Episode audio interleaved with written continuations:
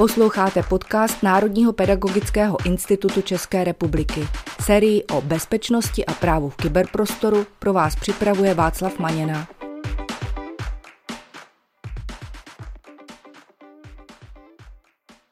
Vítám vás u dnešního dílu na téma phishing nejen v e-mailu, který jsme pro vás připravili s Pavlem Matějčkem. Pavle, vítej. Zdravím tě Václave a zdravím i vás, naši posluchači. Dobrý den. Každý z nás už někdy o phishingu slyšel a nebo se s ním dokonce setkal. Ale ono to s tím phishingem dneska je trošičku složitější a má hodně forem. Takže Pavle, na úvod prosím, co to vlastně je ten phishing a jaké má formy? Phishing to je taková podvodná technika, která se vlastně šíří většinou internetem a slouží vlastně buď k nějakému získání citlivých údajů, anebo k tomu, aby tě přiměl k nějaké akci. Často to už pak hraničí s něčím, čemu říkáme scam. Scam jsou pak nějaké podvody, které z tebe chtějí vylákat finanční prostředky, ale do toho už bych potom nezabíhal. Takže řekněme, že phishing jsou nějaké vlastně jako podvodné zprávy, které mají za úkol ty lidi, ty oběti toho phishingu nějakým způsobem zmanipulovat nebo je přimět přimět k nějaké akci. Já jsem moc rád, že si právě použil ten pojem zprávy, protože phishing to už se dneska vůbec netýká jenom e-mailů, ale narazíme na něj i u různých třeba SMS, messengerů, budeme se tomu dále věnovat. Obecně uh, vím, že dřív se ten phishing dal docela dobře poznat podle toho, že byl psaný takovou lámanou češtinou nebo pomocí nějakého strojového překladu, anebo že když ti někdo třeba volal uh, nějaký podvodný telefonát, tak eh, ta čeština byla taková nic moc. Platí tohle ještě dneska, nebo jsou nějaké další znaky, podle kterých ten phishing můžeme poznat? Já bych řekl, že tohle to už dneska neplatí, i když se můžeme potkat s výjimkami potvrzujícími pravidlo.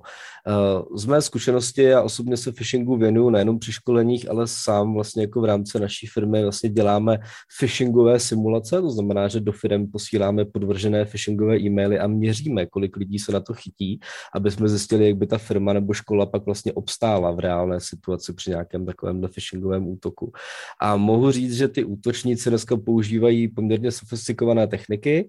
Pokud ten phishing, a to osobně rozděluji na nějaký obecný phishing a cílený phishing, tomu cílenému se pak říká spear phishing, tak vlastně u toho obecného je větší šance, že se potkáte s nějakou špatnou češtinou, s nějakým překlepem, bude tam třeba nějaká hodně divná doména, něco jako cs pomlčka post24.org nebo něco podobného. Oproti tomu v tom cíleném phishingu už se jedná o nějakou profesionální práci, někdo si dal prostě záležet na tom, aby ten phishing vypadal dobře, prošel k vám a tam už žádné překlepy a gramatické, syntaktické chyby nenajdete. Ale ten princip je pořád stejný. Vždycky ten phishing se tě tedy snaží nalákat nějakou uh, cestou na to, aby si třeba kliknul na nějaký falešný formulář nebo zadal někam svoje přihlašovací údaje a na první pohled se to tedy má tvářit jako, uh, že to je třeba e-mail od uh, banky nebo od třeba tvého správce IT. Takže asi už se dá říct, že se ten phishingový e-mail dneska nedá poznat úplně na první pohled tak, že by třeba měl špatnou češtinu, že by třeba přišel z nějaké nesmyslné adresy, ale taková hlavní věc, kterou bychom pořád měli mít na paměti je, že tady musíme kontrolovat, na co klikáme. To znamená třeba na tom počítači najet myší na ten odkaz a podívat se, jestli to opravdu nevede na nějakou uh, doménu, kterou třeba vůbec nepoužíváme. A nebo jsou ještě nějaké další věci? Určitě jsi to zmínil hezky, udělal jsme takový pěkný oslý můstek k takové nejčastější otázce, na kterou se mě pak lidé při těch školeních ptají. A to je to, jestli je špatně, že otevřeli vůbec ten e-mail. Tak většinou z 99% jenom tím, že otevřete e-mail, nic špatného neuděláte. Jo? Maximálně ty útočníci v tu chvíli zjistí, když se vám tam třeba načte nějaká grafika a v ní nějaký měřící tracker, tak vlastně oni zjistí, že jste ten e-mail otevřeli. To znamená, že ta vaše e-mailová schránka jako žije, že je aktivní, někdo do ní kouká, takže ale nemáte jako většinou šance tím nějak zavědovat počítač nebo něco podobného. Takže tím, že vlastně jenom navštívíte nebo otevřete ten e-mail, tak je to v pohodě. O trošku horší situace je pak to, když si vlastně nastínil, že někdo pak přejde na tu podvodnou stránku, když jako někdo si nevšimne toho prokliku, nebo i ten proklik se často maskuje tak, že vlastně vy napíšete nenapíšete takové to klikněte sem a za to sem skováte odkaz, tam když na to sem najedete, tak pak vlastně vidíte pod tím, kam to vede, ale někdo třeba napíše přímo tu adresu, jo? napíše tam klikněte zde, dvojtečka a teďka napíše tu adresu, jak by měla vypadat, ale ona reálně vede jinam. Když na tuhle adresu najedete, tak uvidíte, že ten proklik je jiný. Ale na první dobrou to vlastně v člověku vzbuzuje důvěryhodnost. Vypadá to, že tam je celá ta URL adresa, takže na to člověk klikne, dostane se na nějakou podvodnou stránku. Ty podvodné stránky jsou taky dneska už udělané velmi dobře. Často je to kopie jedna ku jedné té originální stránky. No a tam se potom ten uživatel vlastně vyzván k tomu, aby se přihlásil. A to je pak už ten problém. Pokud na takovouhle stránku přejdete, tak ten útočník už vidí, z jaké jste přišli IP adresy, z jakého operačního systému, jaký máte webový prohlížeč, v jaké jazykové sadě, v jaké verzi, takové ty fingerprintové informace, o kterých jsme se bavili v některém z minulých dílů podcastu, tak to všechno on už tu chvíli má. No a v momentě, kdy se tam přihlásíte, tak to už je úplně ten nejhorší scénář, protože v tu chvíli jste odevzdali vlastně svoje školní nebo firmní přihlašovací údaje těm útočníkům. A pokud to máte udělané tak, že vlastně jedním uživatelským jménem a heslem se hlásíte všude do všech systémů, tak v tu chvíli jste vlastně jako ty údaje máte kompromitované a ten útočník, pokud by se tím připojil někam jinam, třeba do vašeho Google uh, Workspace disku nebo do Microsoft 365 OneDrive nebo něčeho podobného, tak se dostane už k citlivým dokumentům a tak dále. Jak jsi mluvil o tom, že vlastně pokud tedy klikneme, tak eh, ten útočník má šanci docela získat hodně údajů, tak mě napadá, jak moc je ten phishing dneska vlastně cílený? Dá se to vůbec takhle říct, že třeba, já nevím, chodí nějaké specifické e-maily nebo zprávy ženám, jiné zase mužům, jiné zase třeba dětem, eh, jiné zase třeba jsou podle nějakých profesí a tak dál. A nebo je to spíš takový ten, jak by se řeklo, kobercový nálad, že zkrátka ti hekři rozešlou eh, náhodně nějaký phishing a teďka čekají, kdo se chytne. Je nějaký takovýhle výzkum, nebo dá, dá se to vůbec říct? Říct se to dá, přesná čísla teďka jako určit nemohu, v každém případě většinou se to opravdu rozděluje tak, že pokud se jedná o ten phishing obecný, to znamená, že není moc cílený, tak je to ten kobercový nález. To znamená, v 7 ráno někdo vypustí 7 milionů e-mailů a doufá, že se někdo chytne. A je mu poměrně jedno kdo, tenhle ten obecný phishing je dělaný tak, aby se našlo co největší množství obětí. To znamená, že je opravdu psaný jako hodně obecně, aby se v tom co nejvíc lidí našlo. Oproti tomu ten cílený phishing už je dělaný jako na míru. Eh, často se to dělá tak, že přijde jenom několika málo lidem v té firmě, nebo že třeba každé oddělení dostane jiný phishing. To znamená třeba jako v případě eh, školy to pak může vypadat tak, že vlastně jedna část několik phishingových e-mailů jde řekněme na vedení, jiná část phishingu jde na učitele a úplně jiná část phishingu by šla třeba do e-mailových schránek potom samotných žáků. Jo, takže vlastně ten útočník se to vlastně jako vybere. Záleží pak na tom, jak moc velkou selekci, jak moc velkou práci se s tím dá.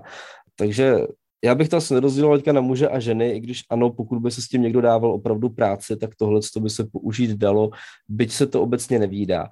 Spíš tohle rozdělování muži ženy pak můžeme vidět při nějakém phishingu nebo podvodech na sociálních sítích, o kterých se asi budeme bavit záhy, kdy vlastně třeba při průvodných kampaních na Facebooku, ono se to vytáhne z vašeho profilu informace, jestli jste muž nebo žena a podle toho je to pak schopné na vás cílit nějakou falešnou kampaň.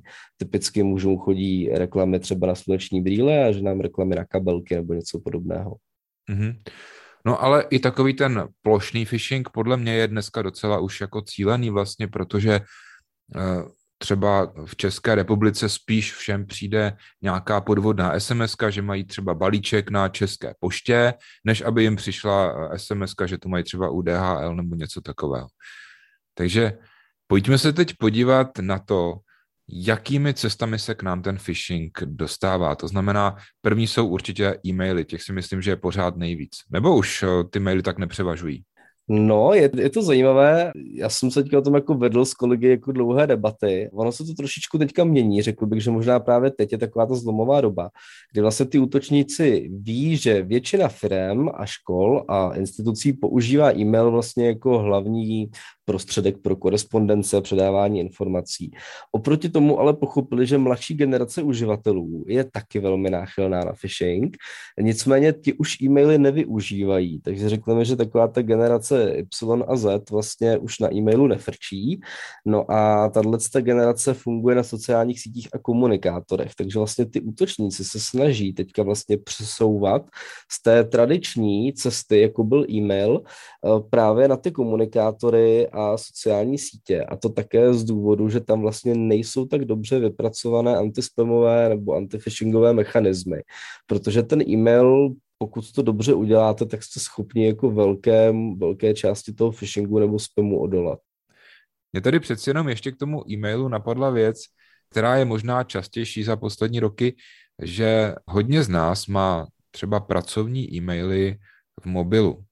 A tam přeci jenom, když přijde nějaký phishing, tak to není tak úplně jednoduché poznat. Mluvil si o tom, že tam třeba někdo přehodí jedno písmenko v té adrese, anebo že se ta adresa tváří jakože je z banky, ale ve skutečnosti je to hypertextový odkaz, který mě potom někam přesměruje, což na počítači můžu krásně zjistit, ale na tom mobilu zase už tak jednoduché to není. Takže možná, že přeci jenom u těch e-mailů bych ještě poprosil naše posluchače, aby byli přeci jen o něco opatrnější, pokud se jim ten e-mail nezdá a přistupují k němu na mobilu a na tom mobilu si to fakt jako dvakrát rozmysleli.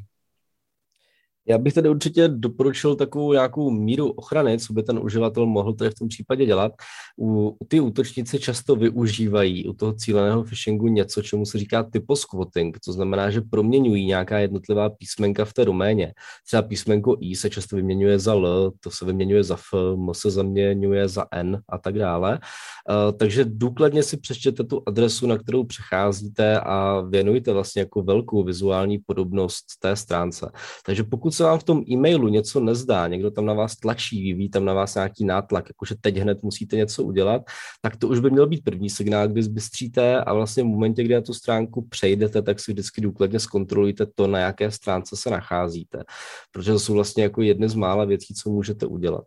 Oni nám tady pak mohou použít některé techniky, které jsou třeba v tom mobilním prohlížeči, o kterém jsem mluvil, jako třeba Google Safe Browsing, takže pokud používáte prohlížeč Chrome nebo Safari nebo něco podobného, tak oni vás na některé známé phishingové stránky mohou upozornit, ale není to stoprocentní, takže vždycky je dobré, když to nebudete spolehat na ten software, ale budete si na to dávat pozor i vy sami. No a s těmi mobily mě napadá, že souvisí taková forma, která je na vzestupu a to je phishing. Co to je phishing? Phishing je vlastně zkrátka z voice phishing, takže phishing vlastně po telefonu. Eh, je to forma, která se nám dlouho vyhýbala, protože řekněme starší uživatelé v České republice neumí moc dobře anglicky, takže když vám někdo zavolal a chtěl vám říct, že je z Microsoftu, že jste zavirovaní a že se k vám připojí, aby vyřešil váš problém, tak vlastně nikdo mu nerozuměl a často jsem byl svědkem toho, že paní takový telefon prostě položila, protože tomu nerozuměla. Eh, což teda jako bylo dobré pro tu školu nebo firmu, protože ten útočník se k ním nedostal. Nicméně v dnešní době už jsou jednak uživatelé i učitelé na tom s angličtinou mnohem lépe, takže jsou schopní se s někým anglicky pobavit. A druhá věc je, že phishing se rozjel už i v České republice, že máme podvodníky, kteří vlastně navolávají ty uživatele eh, v češtině. Takže to je jako velký progres, který nastal. A co jsem vlastně dělal nějakou akci s lidmi z České bankovní asociace zhruba rok, dva zpátky, tak říkali, že máme jako obrovský nárůst toho phishingu.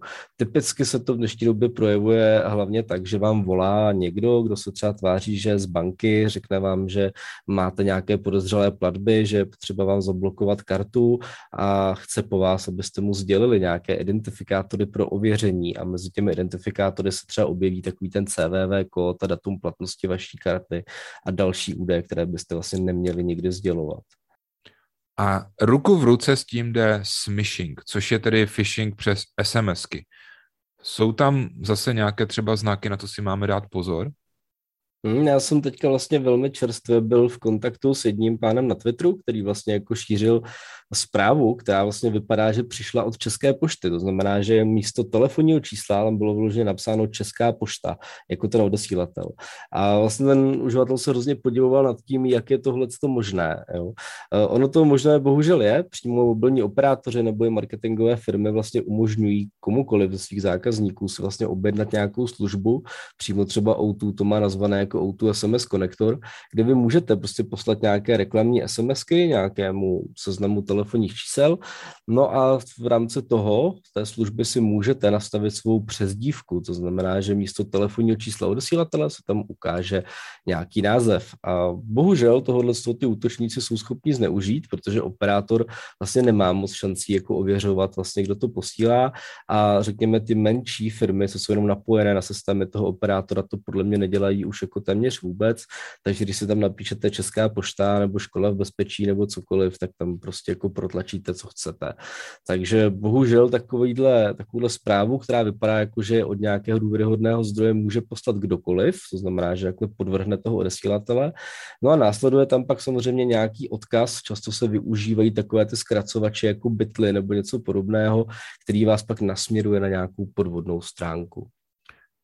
Takže ono to sice tak úplně není, ale laicky řečeno, podvrhnout odesílatele SMSky vlastně není zase tak složité. Ono to není vyloženě o tom, že byste se vydávali za něčí telefonní číslo, byť i to je možné, ale už je to sofistikovanější. Tady v tom případě jde vlastně jako o placenou službu, kterou nabízí přímo jako operátor, akorát víc zneužijete k nějakým nekalým praktikám. No a poslední jsem si nechal quishing, což se přiznám, že moc nevím, co je. No tak quishing, Václavé, to je věc, se kterou i ty máš osobní zkušenost. Quishing eh, je vlastně to, že někdo podvrhne QR kód v nějaké zprávě. Ty jsi jednou něco podobného udělal, ale samozřejmě jako s dobrým a bohulibým účelem. Můžeš nám říct, o co se tenkrát jednalo? Byla vlastně sbírka na oběti tornáda a ono to všechno bylo strašně moc narychlo. A já mám vlastní zkušenost takovou, že když někde eh, jenom třeba ta charita zveřejní číslo účtu, tak zvlášť, když se na to třeba díváme na mobilu, tak eh, je to takové jako nepohodlné a říkáme si, tak to zaplatíme někdy později, až třeba budeme na počítači. Když to, když tam je ten QR kód, tak to hodně lidem usnadní ten proces a prostě pošlou to tam dřív třeba malou částku. Takže proto jsem udělal, vlastně nechal jsem si vygenerovat QR kód pro tu platbu, protože ta charita ho tenkrát, myslím, jako neměla a tím jsem jakoby usnadnil ten proces té platby a zveřejnil jsem to na svých sociálních sítích. To je od tebe velmi hezké, nicméně úplně stejný nápad měl ještě jiný člověk, já ho tady nebudu jmenovat, ale psalo se o něm v novinách i v televizi, o něm bylo něco natočeno. Ten člověk neměl tak bohulíbý záměr jako ty, on tam vložil QR kód, který nevedl na web nebo na účet té diecezní charity, ale vedl na jeho účet. A začal vlastně takovouhle zprávu šířit dál. Řešila to samozřejmě policie, ten člověk pak byl souzen a tak dále. A samozřejmě tento zneužil k tomu, aby se jako obohatil na úkor obětí toho tornáda. Takže i takovéhle podvody se tady dějí, dějí se v České republice, je to věc poměrně nedávná, řekněme nějaký půl roku, tři čtvrtě roku zpátky. A tyhle ty podvody pak jedou ve velkém i v zahraničí, kde jsou vlastně QR platby o dost více oblíbeny typicky azijské země, kde vlastně spoustu věcí ty uživatelé řeší přes QR kódy, vizitky si lidi kopírují pomocí QR kódu a tak dále. Takže je to věc, která se asi u nás teprve bude rozmáhat, ale bohužel můžeme říct, že první vlaštovky už jsme tu měli. A ten náš přehled bychom tedy zakončili sociálními sítěmi a různými dalšími komunikátory. Ty už si v úvodu říkal, že to je právě ta cesta, kterou se ten phishing dostává k té hlavně mladší generaci. A tam já vidím velký problém i v tom, že na rozdíl třeba od řekněme, nějakého firemního nebo školního mailu, který může být eh, zabezpečený, může ten správce na to mít nějaký vliv, tak tady vlastně každý jsme sám za sebe, každý jsme na těch sociálních sítích odkázáni na to, co třeba povolí nebo co objeví ten provozovatel té sítě, ale často to, co se děje na těch messengerech, mně připadá, že je naprosto jako nekontrolované. Takže tady já vidím spoustu eh, velkých problémů a ještě když to zkombinuju s tím, že cílit tam je daleko jednodušší, protože hodně lidí tam třeba má své pohlaví, svoji fotografii, svůj věk tam je uvedený, zájmy a tak dále. Takže tam si myslím, že je to úplný vlastně ráj pro tyhle podvodníky. Je to svatá pravda. Vlastně sociální sítě komunikátory tam na šíření phishingu i toho skemu je to jak dělané. Uh, nejsou tam žádné moc velké mechanismy, jak tohle, řekněme, na první dobrou jako blokovat. Vy toho uživatele můžete nahlásit, ale typicky různé phishingy, které se objevují často na Instagramu, tak uh, jsou vlastně jako falešné profily, kterých vzniká obrovské množství, vedou pak na nějaké stránky, které se často mění, stejně jako v případě reálného phishingu. Akorát lidé v tom mobilu nemají třeba ani antivirový program, uh, nebo ten Google Safe Browsing prostě správně jako nefunguje, nebo tu stránku ještě nechytá, protože nikdo nenahlásil. Nemáte tam tak jednoduché to nahlášení, jako v tom e-mailu, kde kliknete na jedno tlačítko nahlásit phishing a je to nahlášeno. Takže u těch mobilů a u těch eh, sociálních sítí a komunikátorů je to takové pole neorané, by se dalo říct a myslím si, že nějaký jako rozvoj té kybernetické bezpečnosti v těchto platformách je, řekněme, v plenkách a teprve nás čeká. Eh, navíc bych dodal, že často si třeba starší uživatelé myslí, že ta mladší generace bude proti tomu phishingu odolná, Není to pravda, my jsme to teďka asi konzultovali s kolegy, kteří také jako vyučí kybernetickou bezpečnost, pohybují se ve školách a tak dále. A de facto jsme se všichni shodli na tom, že mladší generace už vám neklikne na to, že falešný doktor z Afganistánu prostě jim chce poslat uh, nějaké svoje dědictví, peníze, takové ty nigerijské dopisy a tak dále. Nicméně pokud někomu z mladší generace naservírujete nějakou loterii, kde vyhrál iPhone, tak to prokliká jako milerát a vyplní o sobě všechny údaje. Takže jde tam jenom o to, jak jakou vyberete kampaň a jde o to dobře zacílit vlastně výběrem uh, té falešné zprávy. Takže pokud mladšímu člověku napíšete, že jeho účet na Spotify byl deaktivovaný, ať se přihlásí pro jeho, opakované, pro jeho opakovanou aktivaci, tak ten člověk to bezmyšlenkovitě téměř udělá. Takže není to o generaci, je to spíš o tom, a možná bych řekl, že i ty mladší uživatelé jsou často nepozornější, protože žijí rychleji. Takže pokud dobře zvolíte tu kampaň, tak ten phishing má velké zásahy i na tu mladší generaci. Zkrátka, phishingové útoky se týkají úplně všech.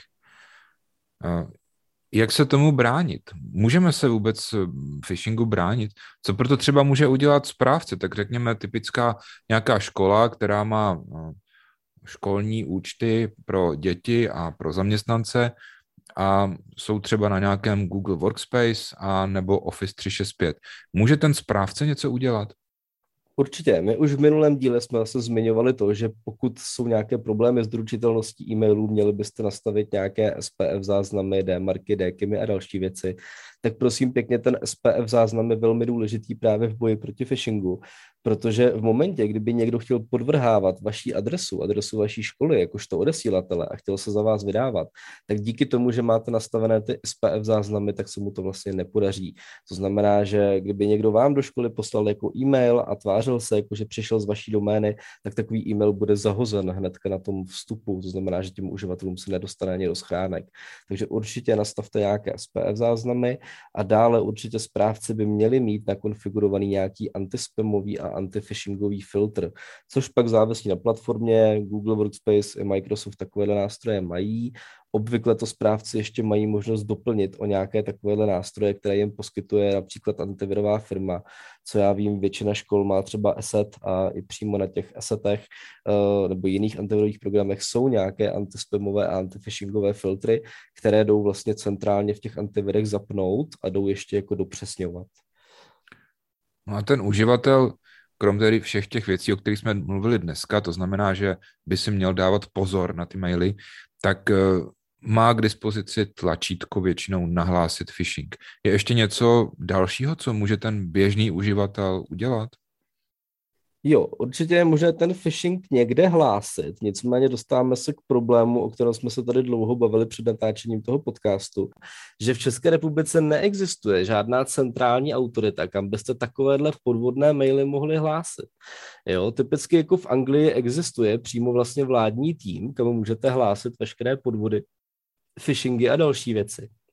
Jednoduše tak, že ten e-mail přepošlete na nějakou vládní adresu, něco jako report.phishing.gov.uk, nebo to přepošlete na nějaké telefonní číslo, které je zdarma a tam se tomu nějaký specialista věnuje. Nicméně v Čechách nic takového není. Když jsme si dohledávali třeba, jestli nějaký takovýhle podvod hlásit na policii, tak jsme zjistili jenom několik let starý odkaz, který už je nefunkční.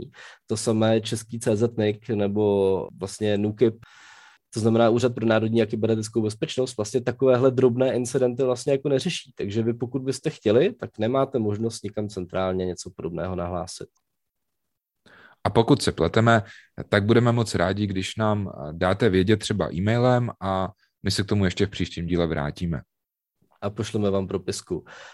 To, co můžeme říct, že velmi dobře funguje, tak protože většina lidí na světě používá Google, to znamená buď e-mail nebo třeba vyhledávač nebo prohlížeč od Google, tak je možné nahlásit přímo Google ty phishingové stránky podcastu, tady u nás pod podcastem v popisu najdete odkaz, eh, kam je možné reportovat phishingové stránky, a to jak Google, tak Microsoftu, tak Assetu a tak společnosti Netcraft, která potom vlastně kontaktuje jednotlivé provozovatele domén a sjednává nápravu.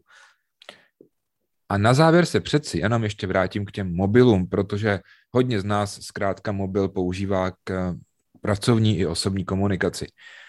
A to nejen teda na e-mailu, ale na sociálních sítích, těch SMS-kách a tak dále. Může mi v tomhle nějak pomoct na mobilu antivirový program? Určitě. Antivirové programy pomůžou, nepomůžou sice tomu, že ti přijde SMS. V momentě, kdy taková SMS tvůj mobil dorazí, tak ta SMS je jakoby čistá, ale v momentě, kdy se vlastně proklikneš na tu, na tu podvodnou stránku, tak buď antivirový program nebo ten Google Safe Browsing, který je třeba v Chromu, Braveu nebo dalších prohlížečích, v ideálním případě tuhle stránku může zablokovat. Takže nedá se na to spolehat stoprocentně, ale je velká šance, pokud ten antivir nebo nějaký jiný bezpečnostní mechanismus vlastně odhalí odhalí, že se jedná o nějakou podvodnou stránku, tak to zablokuje. Takže buď antivir nebo nějaká jiná bezpečnostní ochrana typu Next DNS, o kterých jsme se tady vlastně bavili, které jsou schopni to blokovat. Opět vám dáme odkazy dolů pod popis podcastu. Na závěr mi nezbývá, než vám popřát, ať se vám phishing vyhýbá a v případě, že se vám nevyhne, tak ať ho aspoň včas odhalíte. Pavle, děkuji ti za všechny tipy a loučím se s tebou. Děkuji Václave, přeju i tobě, i našim posluchačům, aby se jim podobné nástrahy vyhnuli a děkuji, že jste se zaposlouchali do tohoto dnešního delšího dílu, ale věříme, že ty informace budou k vašemu prospěchu. Takže díky a naslyšenou příště.